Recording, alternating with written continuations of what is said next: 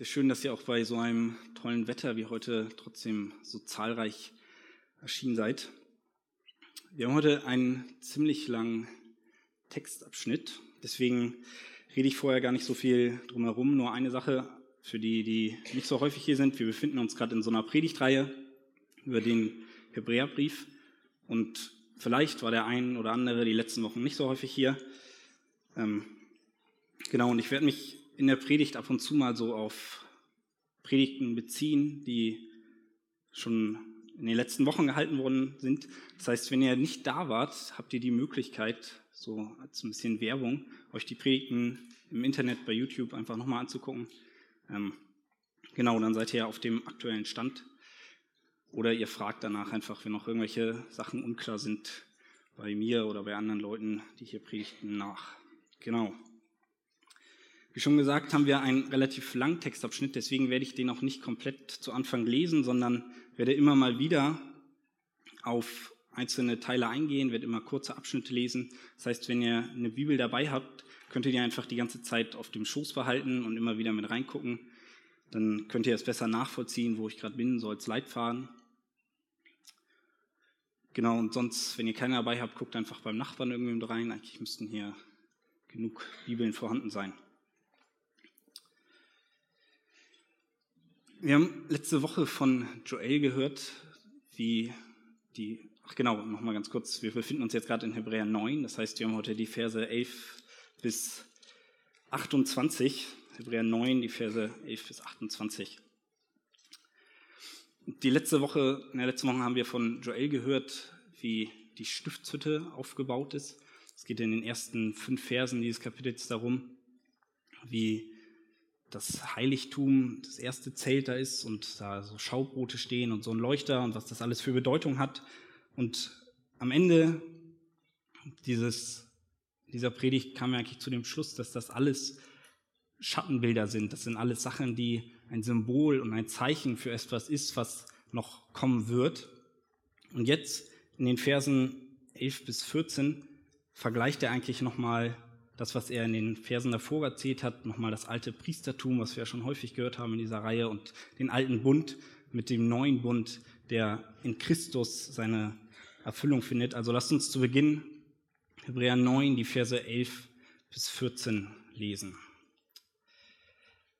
Als aber Christus kam als ein hoher Priester der zukünftigen Heilsgüter, ist er durch das größere und vollkommenere Zelt, das nicht mit Händen gemacht, das heißt nicht von dieser Schöpfung ist, auch nicht mit dem Blut von Böcken und Kälbern, sondern mit seinem eigenen Blut ein für allemal in das Heiligtum eingegangen und hat eine ewige Erlösung bewirkt. Denn wenn das Blut von Stieren und Böcken und die Besprengung mit der Asche der jungen Kuh die Verunreinigung heiligt zur Reinheit des Fleisches, wie viel mehr wird das Blut des Christus, der sich selbst durch den ewigen Geist als ein makelloses Opfer Gott dargebracht hat, euer Gewissen reinigen von toten Werken, damit ihr dem lebendigen Gott dienen könnt. Wie schon gesagt, er vergleicht hier den neuen Bund mit dem alten Bund, das alte Priestertum, dem neuen Priestertum. Und man sieht sehr viele Gemeinsamkeiten. Zum Beispiel ist die Rede davon, dass der hohe Priester, wenn er ein Opfer dargebracht hat, durch das Heiligtum ins Allerheiligste ging. Genauso wie in unseren Versen das heißt, dass Jesus durch das Heiligtum geht. Das heißt, da ist die eine Gemeinsamkeit. Dann ist auch die Rede davon, dass äh, der hohe Priester immer Blut dabei haben musste. Auch Jesus hatte Blut dabei. Aber die Unterschiede zwischen dem Neuen und dem Alten sind viel wichtiger. Das Heiligtum, in das Jesus gegangen ist, so wie es hier steht, ist eins, was nicht von dieser Erde ist. Es ist etwas, was nicht Menschen gebaut haben, sondern etwas Göttliches, etwas, was höher ist als das, was von den Menschen ist. Und er ist auch nicht mit dem Blut von Tieren in das Heiligtum gegangen, sondern mit seinem eigenen. Das Blut, was von den Opfertieren kam, konnte, also die Opfer waren dazu gedacht, eigentlich von Sünden zu befreien, das Volk von Sünden reinzuwaschen so dass sie wieder in die Gegenwart Gottes kommen konnten. Aber diese Opfer haben nicht ausgereicht. Das heißt, es musste ein größeres Opfer her.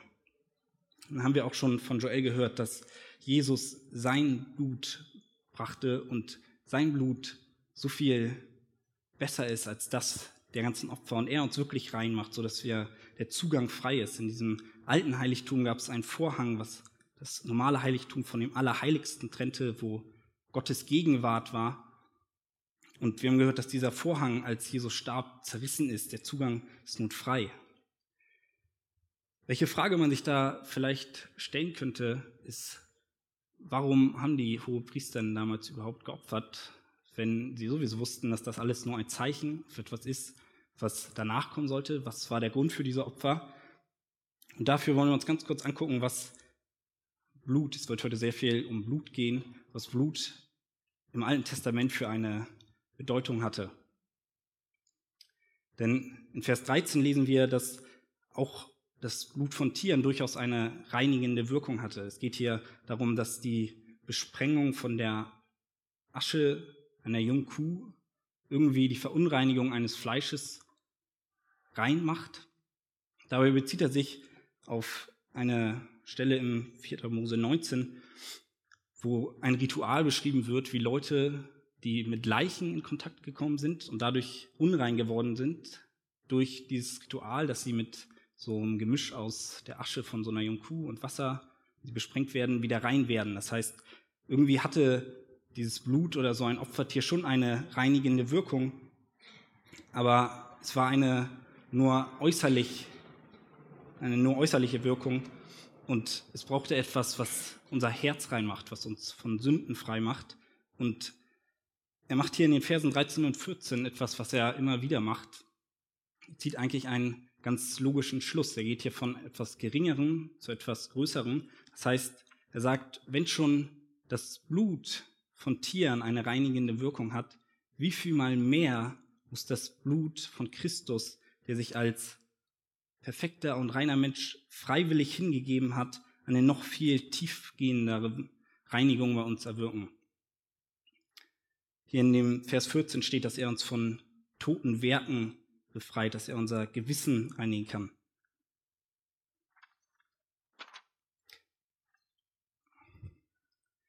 Diese Argumentationsweise, wie er hier vorgeht, ist eigentlich etwas, was äh, ganz logisch ist. Wir machen das auch häufiger, wenn wir sagen, wenn ich das schaffe, dann schaffst du das locker. Wir setzen also voraus, dass irgendjemand anderes etwas besser kann als wir selbst und der deswegen besser sein wird als wir, zum Beispiel in der Schule, wenn man in Mathe vielleicht nicht ganz so gut ist und dann gibt es so den einen, der immer ziemlich gut in Mathe ist und man schreibt dann selber eine 2, dann sagt man vielleicht häufiger, wenn ich schon eine 2 schreibe, dann wird die Person mit Sicherheit eine 1 haben. Häufig ist es dann auch so. Aber bei Jesu Opfer ist es etwas, was 100% sicher ist. Sein Opfer war ganz sicher besser. Und deswegen kann man sagen, wenn das Blut von Tieren schon äußerlich reinigt, wie viel mal mehr wird das Opfer von Jesus und das Blut Jesu eine viel tiefgehende Wirkung haben. Machen wir weiter in Vers 15 steht, darum ist er auch der Mittler eines neuen Bundes, damit, da sein Tod geschehen ist zur Erlösung von den unter dem ersten Bund begangenen Übertretungen, die Berufenen das verheißene ewige Erbe empfangen. Dieser Satz ist ein bisschen kompliziert, wenn man, das so ein Einschub, zumindest in der Schlachterübersetzung drin, wenn man den rausnimmt, dann sagt der Satz, darum ist er auch der Mittler eines neuen Bundes, damit die Berufenen das verheißene Erbe empfangen. Das heißt, dadurch, dass Jesus ein so viel größeres Opfer da gebracht hat, ist er, so wie wir auch schon häufig gehört haben, ein Mittler eines besseren Bundes, der alte Bund, wie wir auch schon viel gehört haben, der Bund der Werke ist von ihm erfüllt worden. Und nun ist der Zugang, wie schon gesagt, frei. Er hat einen, einen neuen Bund gestartet, er hat den alten quasi aufgehoben. Und dieser Einschub soll eigentlich nur deutlich machen, egal ob das Sünden sind, die in der Vergangenheit geschehen sind oder die in der Zukunft geschehen, Jesus hat alle seine Sünden, als er als Mittler eingetreten ist, als er sein Opfer dargebracht hat, getragen. Man kann aus diesem Einschub jetzt auch noch ziehen, aber darauf will ich jetzt nicht lange eingehen, dass dadurch auch alle Menschen, die unter dem alten Bund gelebt haben, das heißt vor Jesus, das heißt Abraham und so, auch erst durch das Opfer Jesu den Zugang zu Gott haben. Die Opfer vorher haben eben wirklich nichts gebracht, sondern nur Jesu Opfer hat den Zugang zu Gott freigemacht. Und ich glaube, das sind so Sachen, die sind eigentlich für viele von uns irgendwie schon ziemlich selbstverständlich. Warum musste Jesus sterben? Die Frage beantworten wir ganz häufig ziemlich schnell mit Ja, weil wir Sünder sind und wir sonst keine Gemeinschaft mit Gott haben können. Das ist auch richtig, aber ich möchte die Frage heute mal ein bisschen tiefgehender betrachten. Hast du dir schon mal die Frage gestellt, warum musste Jesus sterben und nicht geantwortet, weil ich ein Sünder bin und Vergebung brauche, sondern gefragt, warum musste es eigentlich der Tod sein? Warum hätte es nicht ausgereicht, wenn er ausgepeitscht worden wäre? Oder warum könnte Gott nicht einfach sagen, okay, ihr Blödsinn gebaut, aber ich vergebe euch? Warum musste es der Tod sein? Warum muss es so etwas Krasses sein? Vielleicht gleich mal zum Anfang es gab keine andere Möglichkeit. Es, es, es musste der Tod sein, das ist schon die Antwort und wir gucken uns gleich genau an, warum. Aber es ist nicht so, dass, dass Gott sagt, okay, ich möchte jetzt irgendwie eine krasse Geschichte machen und immer wenn jemand stirbt, dann klingt das cool, sondern es musste der Tod sein und genau diese Frage behandelt jetzt auch eigentlich der Schreiber in unserem Kapitel. Und der erste Grund, warum Jesus sterben musste, steht in den Versen 16 und 17. Also schaut gerne in eure Bibel. Und da steht, denn wo ein Testament ist, da muss notwendig der Tod dessen eintreten, der das Testament gemacht hat. Denn ein Testament tritt auf den Todesfall hin in Kraft, da es keine Gültigkeit hat, solange derjenige lebt, der das Testament gemacht hat. Es ist auch wieder irgendwie ein Bild, was man eigentlich ganz gut verstehen kann. Wenn man etwas erbt, wir lesen in Vers 15, dass wir Erben sind, das, das verheißene Erbe empfangen sollen, wenn wir zu den Berufenen gehören, wenn wir zu Jesus gehören. Und häufig, wenn man etwas erbt, dann gab es vorher von irgendjemandem ein Testament. Irgendjemand muss einem etwas vererben.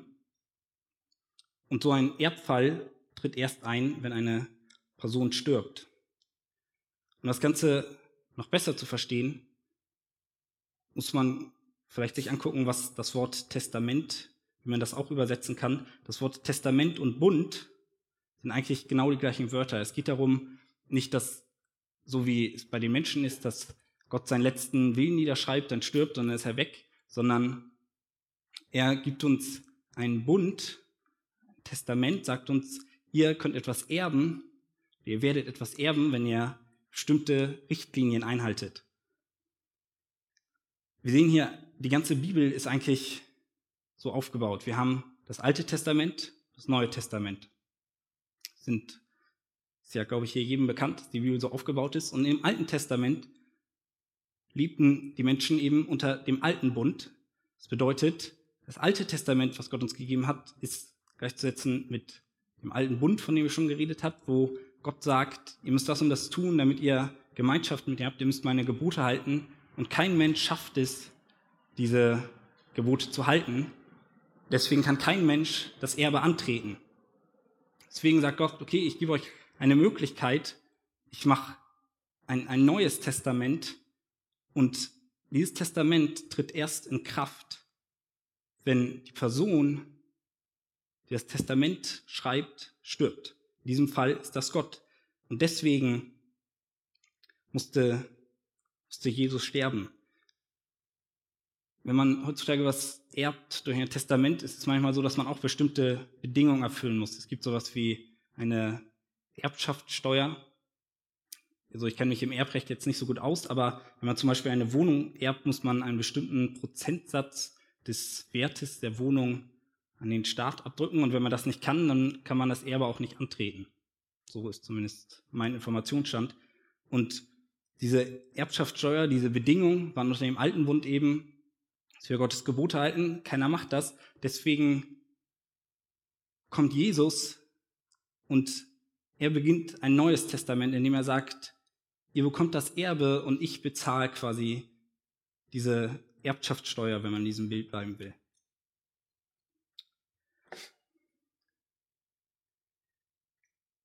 Der erste Grund also, um das kurz zusammenzufassen, ist, denn ein Testament tritt auf den Todesfall hin in Kraft, das keine Gültigkeit hat, solange derjenige lebt, der das Testament gemacht hat. Das heißt, Gott musste sterben, damit sein Erbe, das er uns verspricht, in seinem Testament unser werden kann. Genau. Der zweite Grund sehen wir dann in den Versen 18 bis 22, also schaut gerne wieder mit rein. Daher wurde der erste Bund nicht ohne Blut eingeweiht, denn nachdem jedes einzelne Gebot nach dem Gesetz von Mose dem ganzen Volk verkündigt worden war, nahm er das Blut der Kälber und Böcke mit Wasser und Purpurwolle und Isop und besprengte sowohl das Buch als auch das ganze Volk, wobei er sprach, dies ist das Blut des ersten Bundes, den Gott mit euch geschlossen hat. Auch das Zelt und alle Geräte des Gottesdienstes besprengte er in gleicher Weise mit Blut. Und fast alles wird nach dem Gesetz mit Blut gereinigt und ohne Blutvergießen geschieht keine Vergebung. Wir sehen auch der alte Bund wurde mit Blut eingeweiht. Wenn wir uns die Worte angucken, die Mose spricht, als er dem Volk das Gesetz verkündigt und alle Gebote, in Vers 20, dies ist das Blut des Bundes, den Gott mit euch geschlossen hat, dann erinnert uns, erinnert uns das vielleicht an die Worte aus Matthäus 28, Vers 26, wo Jesus mit seinen Jüngern zusammensitzt beim letzten Mal und sagt, denn das ist mein Blut, das des neuen Bundes, was für viele vergossen wird zur Vergebung der Sünde. Das heißt, der alte Bund, das alte Testament, die Gesetze wurden auch durch Blut eingeweiht, weil es von Gott so gewollt war. Alles musste mit Blut gereinigt werden, bevor es für den Gottesdienst verwendet worden durfte. Und dann in Vers 22, und das ist eigentlich so die Kernaussage des ganzen Textes, Textes denn ohne Blut geschieht keine Vergebung. Das ist eigentlich so der Hauptgrund, wenn wir uns fragen, warum musste es der Tod sein? Die Antwort ist, denn ohne Blut geschieht keine Vergebung. Dieser kurze Satz sagt einfach so enorm viel über Gottes ganzes Wesen aus. Wir lesen in der Bibel, dass der Lohn der Sünde der Tod ist. Und dass wenn man von Blut gereinigt werden will, in dritter Mose äh, von Sünde gereinigt werden will, dann muss das mit Blut geschehen. So steht es auch schon in dritter Mose 17, Vers 11. Das heißt, wenn Gott das sagt, und es würde doch einen anderen Weg geben, dann würde er lügen. Das heißt, der Grund, der hinter diesem kurzen Satz steckt, ist, dass Gott sich selbst nicht widersprechen kann. Er kann seinem Wesen nicht widerstreben. Er ist ohne Lüge.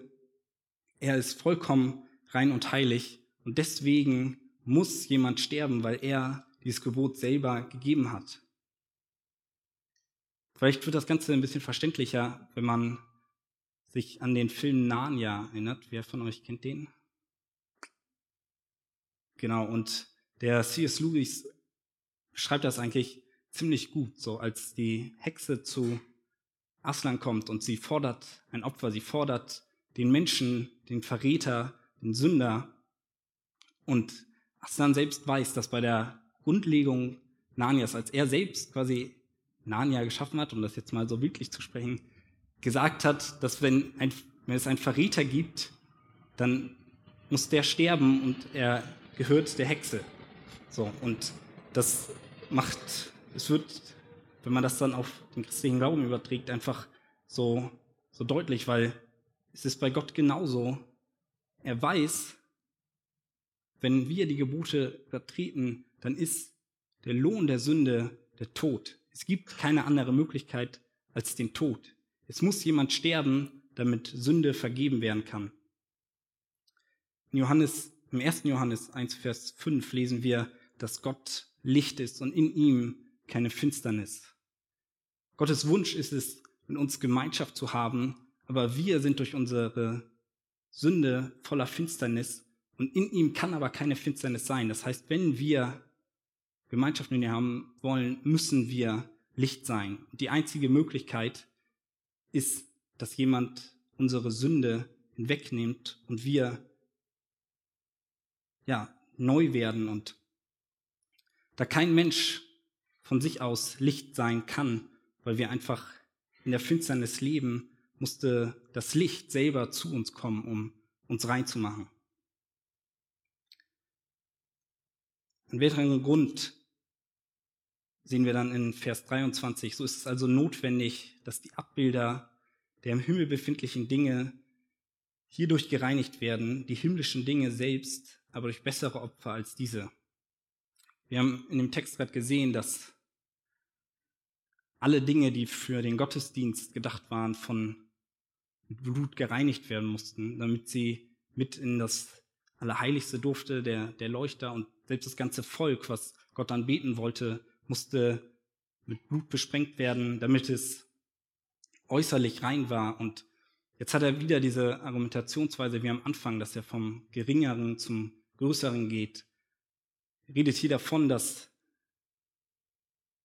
Jesus nicht durch das Heiligtum hier auf Erden gegangen ist, sondern dass er im Himmel war, dass er in der wirklichen Gegenwart Gottes war, wo es keinen Rauch mehr gab, der irgendwie den Hohepriester verschleiern musste, damit er Gott nicht direkt ins Angesicht sieht, sondern er war wirklich in Gottes Gegenwart und da sollen wir eines Tages auch sein. Und wenn die Menschen hier auf den Erden damals schon unter dem alten Bund mit Blut besprengt werden mussten, damit sie äußerlich rein waren und trotzdem nicht wirklich in die Gegenwart Gottes kommen mussten und wie viel mehr ist es dann nötig, dass wenn wir eines Tages wirklich in die Gegenwart Gottes kommen, mit etwas viel kräftigerem als das Blut von Tieren gereinigt werden. Es, gebraucht, es braucht ein viel größeres Opfer und das Einzige, was, was uns so heilig machen kann, ist Jesus Blut und deswegen musste er sterben. Das darf man jetzt nicht falsch verstehen, diesen Vers, dass das bedeutet, dass der Himmel am Anfang irgendwie unrein war. Es geht ja darum, dass quasi die Kopie hier, die Stiftshütte so als ein Bild auf den Himmel schon geheiligt werden musste und dass der Himmel selbst quasi, die Gegenwart Gottes, noch viel mal, also viel dringlicher gereinigt werden musste. Das darf man nicht so verstehen, dass der Himmel am Anfang unrein war, sondern ich verstehe das eher so, dass wir eines Tages eben da sein sollen und wir deswegen gereinigt werden müssen. Man kann es allerdings auch so verstehen, dass dieses gereinigt könnte man auch als eingeweiht oder angekündigt verstehen. Das bedeutet, dass dieser Himmel durch ein, ein viel größeres Opfer, weil es so viel größer ist als das, was hier auf Erden ist, angekündigt wird als der alte Bund, der eben auch mit einem Opfer begann und mit einem Opfer angekündigt worden ist, mit Blut angekündigt worden ist. Das heißt, wenn wir uns diese ganzen Verse auch nochmal 19 bis 22 angucken, sehen wir, wie viel Blut fließen musste, damit irgendwie eine Verbindung zu Gott hergestellt worden, hergestellt werden könnte. Und Im Großen und Ganzen kann man sagen, Jesus musste unbedingt sterben, weil es keinen anderen Weg gibt, keine andere Möglichkeit, dass wir Gemeinschaft mit Gott haben. Das ist doch eigentlich das, was wir wollen. Und ich bin manchmal schockiert, wenn wir diese Größe des Opfers doch eigentlich verstehen müssten, wenn wir verstehen müssten, ist, Jesus hat alles gegeben. Gott hat selbst sein Leben hingegeben, Mehr könnte er nicht geben, nur damit wir Gemeinschaft mit ihm haben, damit wir Vergebung von den Sünden erfahren können.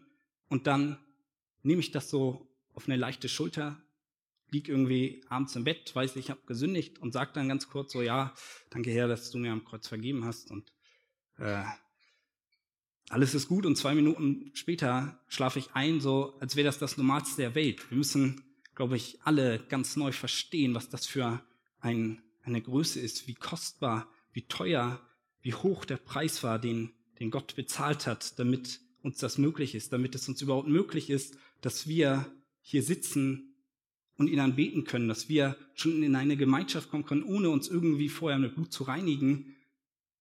sondern dass wir einfach in unserem Bett liegen können, dass wir ihn anrufen können, dass wir ihn um Vergebung unserer Schuld überall, wo wir sind, beten, bitten können, dass er uns hilft. Und dass wir so eine Beziehung zu ihm haben, ist nur möglich, weil Jesus alles gegeben hat. Nichts anderes hätte das möglich machen können. Und wir nehmen diesen so unglaublich kostbaren Preis so wahr, als wäre als wäre es nichts. Und nehmen es für, für ganz selbstverständlich. Um das vielleicht nochmal ein bisschen deutlicher zu machen, als Jesus verurteilt worden ist, standen auf Golgatha drei Kreuze und dann gab es die Wahl zwischen Barabbas und Jesus. Wer von den beiden sollte an das dritte Kreuz gehen? Und wenn wir uns jetzt einfach mit Barabbas mal vergleichen, müssen wir uns überlegen, wenn Jesus nur ausgepeitscht worden wäre und nicht ans Kreuz gegangen wäre, dann würde Barabbas das hängen. Das bedeutet, wenn Jesus nicht bis ans Kreuz gegangen wäre, dann würdest du an seiner Stelle da hängen, dann hättest du diese Strafe tragen müssen. Und es geht hier nicht nur um einen physischen Tod, dass du jetzt wirklich an ein Kreuz gehängt werden würdest, sondern es geht hier um einen geistlichen Tod, dass du auf ewig von Gott hättest getrennt sein müssen, dass du in der Hölle wärst, wenn, wenn Gott nicht seinen Sohn ans Kreuz gegeben hätte, dann hättest du diese Strafe tragen müssen.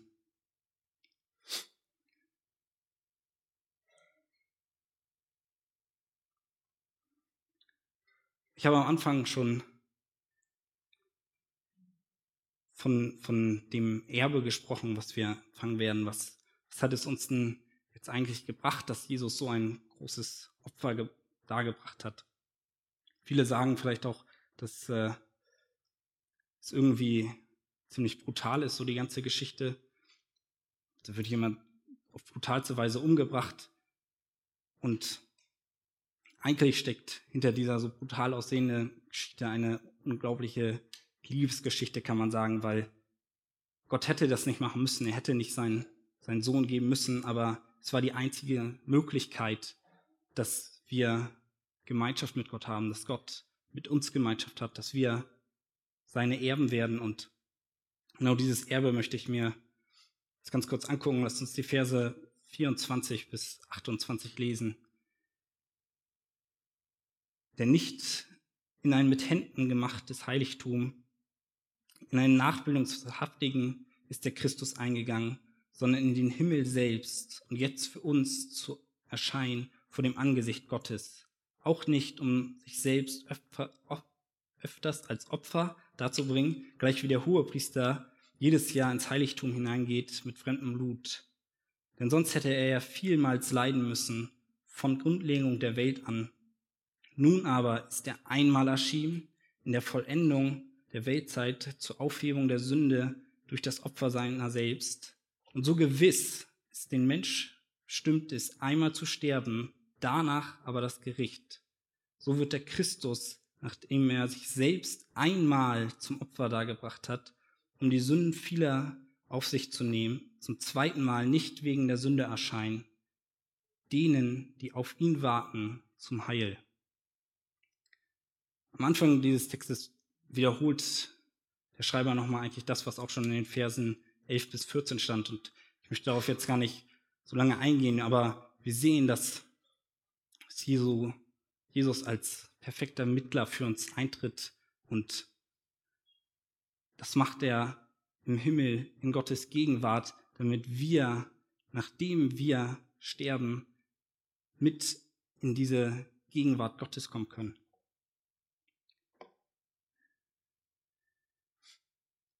Wir lesen hier, dass wenn wir sterben, dass es gewiss ist, dass wir danach vor einem Gericht stehen und das ist auch noch so ein, ein weiterer Grund, warum es unbedingt notwendig war, dass Jesus stirbt, weil wir werden vor dem Gericht Gottes stehen und in einem Gericht ist es nun mal so, wenn du als Angeklagter da bist und du bist schuldig, dann, dann ist es gerecht, dass du eine Strafe empfängst. Deswegen, wenn wir auch sagen, diese Geschichte ist brutal. Eigentlich zeigt es nur die Gerechtigkeit Gottes, dass Gott sich eben nicht selbst widersprechen kann, sondern dass er auch durch und durch gerecht ist in seinem ganzen Dasein. Und da wir durch unsere Schuld den Tod verdient haben, ist es gerecht, dass wenn wir vor dem Gericht stehen, dass irgendjemand diese Strafe, diese Trennung von Gott erleiden muss. Und wenn wir vor diesem Gericht stehen, dann, dann bringt es dir nichts, dass du irgendwelche Werke getan hast, keine Werke, keine Taufe, kein Dienst hier in der Gemeinde, keine Mitgliedschaft irgendwo, keine Konfirmation oder sonst irgendwas wird dir Vergebung bringen. Nichts wird dich vor diesem Gericht als unschuldig dastehen lassen als Jesu Blut. Und wenn du das verstanden hast und Jesus annimmst und verstehst, wie, wie kostbar sein Opfer war, dann wird er dich reinwaschen und dann wirst du dieses Erbe empfangen, dass du mit ihm Gemeinschaft haben kannst, dass du in Angesicht zu Angesicht sehen kannst. Da wird kein Vorhang mehr sein, da wird keine Sünde mehr sein, sondern der Zugang wird voll und ganz frei sein. Ich habe vor kurzem mal auf so einem Plakat, ich weiß nicht, was das war, ich habe mir nur kurz mit der Bahn vorbeigefahren, und auf diesem Plakat stand, bereite dich darauf vor, deinem Gott zu begegnen. Die Frage ist, bist du bereit? Hast du das Opfer angenommen? Bist du in Jesus neu geboren? Und wenn du das noch nicht für dich sagen kannst, dann möchte ich dich ermutigen, dass du das heute machst, dass du erkennst, dass du, dass alles, was du brauchst, Jesus ist. Und wenn du das erkannt hast, dann können wir uns freuen. Unsere Freude sollte sein, dass wir eines Tages mit Jesus im Himmel sein werden. Und wir dürfen wissen, dass Jesus ein zweites Mal kommt, so wie es in Vers 28 steht, dass er einmal gekommen ist, um, jeden, um Menschen von, von Sünden zu befreien, aber wenn er das zweite Mal kommt und du gehörst nicht zu ihm, ist es zu spät, dann, dann hast du deine Chance vertan. Und diejenigen, die aber auf ihn warten, und da möchte ich uns allen Mut machen, denen ist er zum Heil erschienen, oder dem wird er zum Heil erscheinen, wenn er wiederkommt, dann dann wird er uns mit in die Herrlichkeit nehmen und das sollte uns mit Freude erfüllen. Und ich komme zum Schluss, das Lobpreisteam kann sich gerne bereit machen. Mit dem Tod Jesu ist quasi für uns Christen die letzte Zeitwoche angebrochen. Das, eins, das nächste große Heilsereignis, was in der Geschichte geschehen wird, ist die Wiederkunft Jesu und dieses Wissen, dass wir in den Himmel kommen sollten, sollte ja einfach unser ganzes Leben bestimmen. Wir sollten unser Denken, unser Handeln darauf ausrichten, dass wir wissen, dass wir eines Tages vor Gott sein werden, egal was wir hier an Leid durchmachen, Egal, was wir für schwierige Zeiten haben, wir werden eines Tages bei Gott sein. Und wir kommen auch noch später im Hebräerbrief darauf. Hebräer 13, Vers 14 steht, denn wir haben hier keine bleibende Stadt, sondern die zukünftige suchen wir. Unser Leben sollte einfach darauf ausgerichtet sein, dass wir uns darauf bereit machen, dass wir eines Tages Gottes Gegenwart sein werden und durch, nur durch Jesus Blut und durch nichts anderes ist es so, wie es in Vers 14 steht, dass wir, dass er sein Opfer gebracht hat, damit wir dem lebendigen Gott dienen können. Durch sein Opfer können wir in Gottes Gegenwart kommen und ich möchte uns alle ermutigen, dass wir das auch jetzt machen, so weit es hier auf schon möglich ist, dass wir ganz neu verstehen, was Gott für uns getan hat, wie kostbar dieses Opfer ist und dass wir nur dadurch jetzt die Möglichkeit haben, Gott zu anbeten und ihm einfach alle Ehre zu bringen. Amen.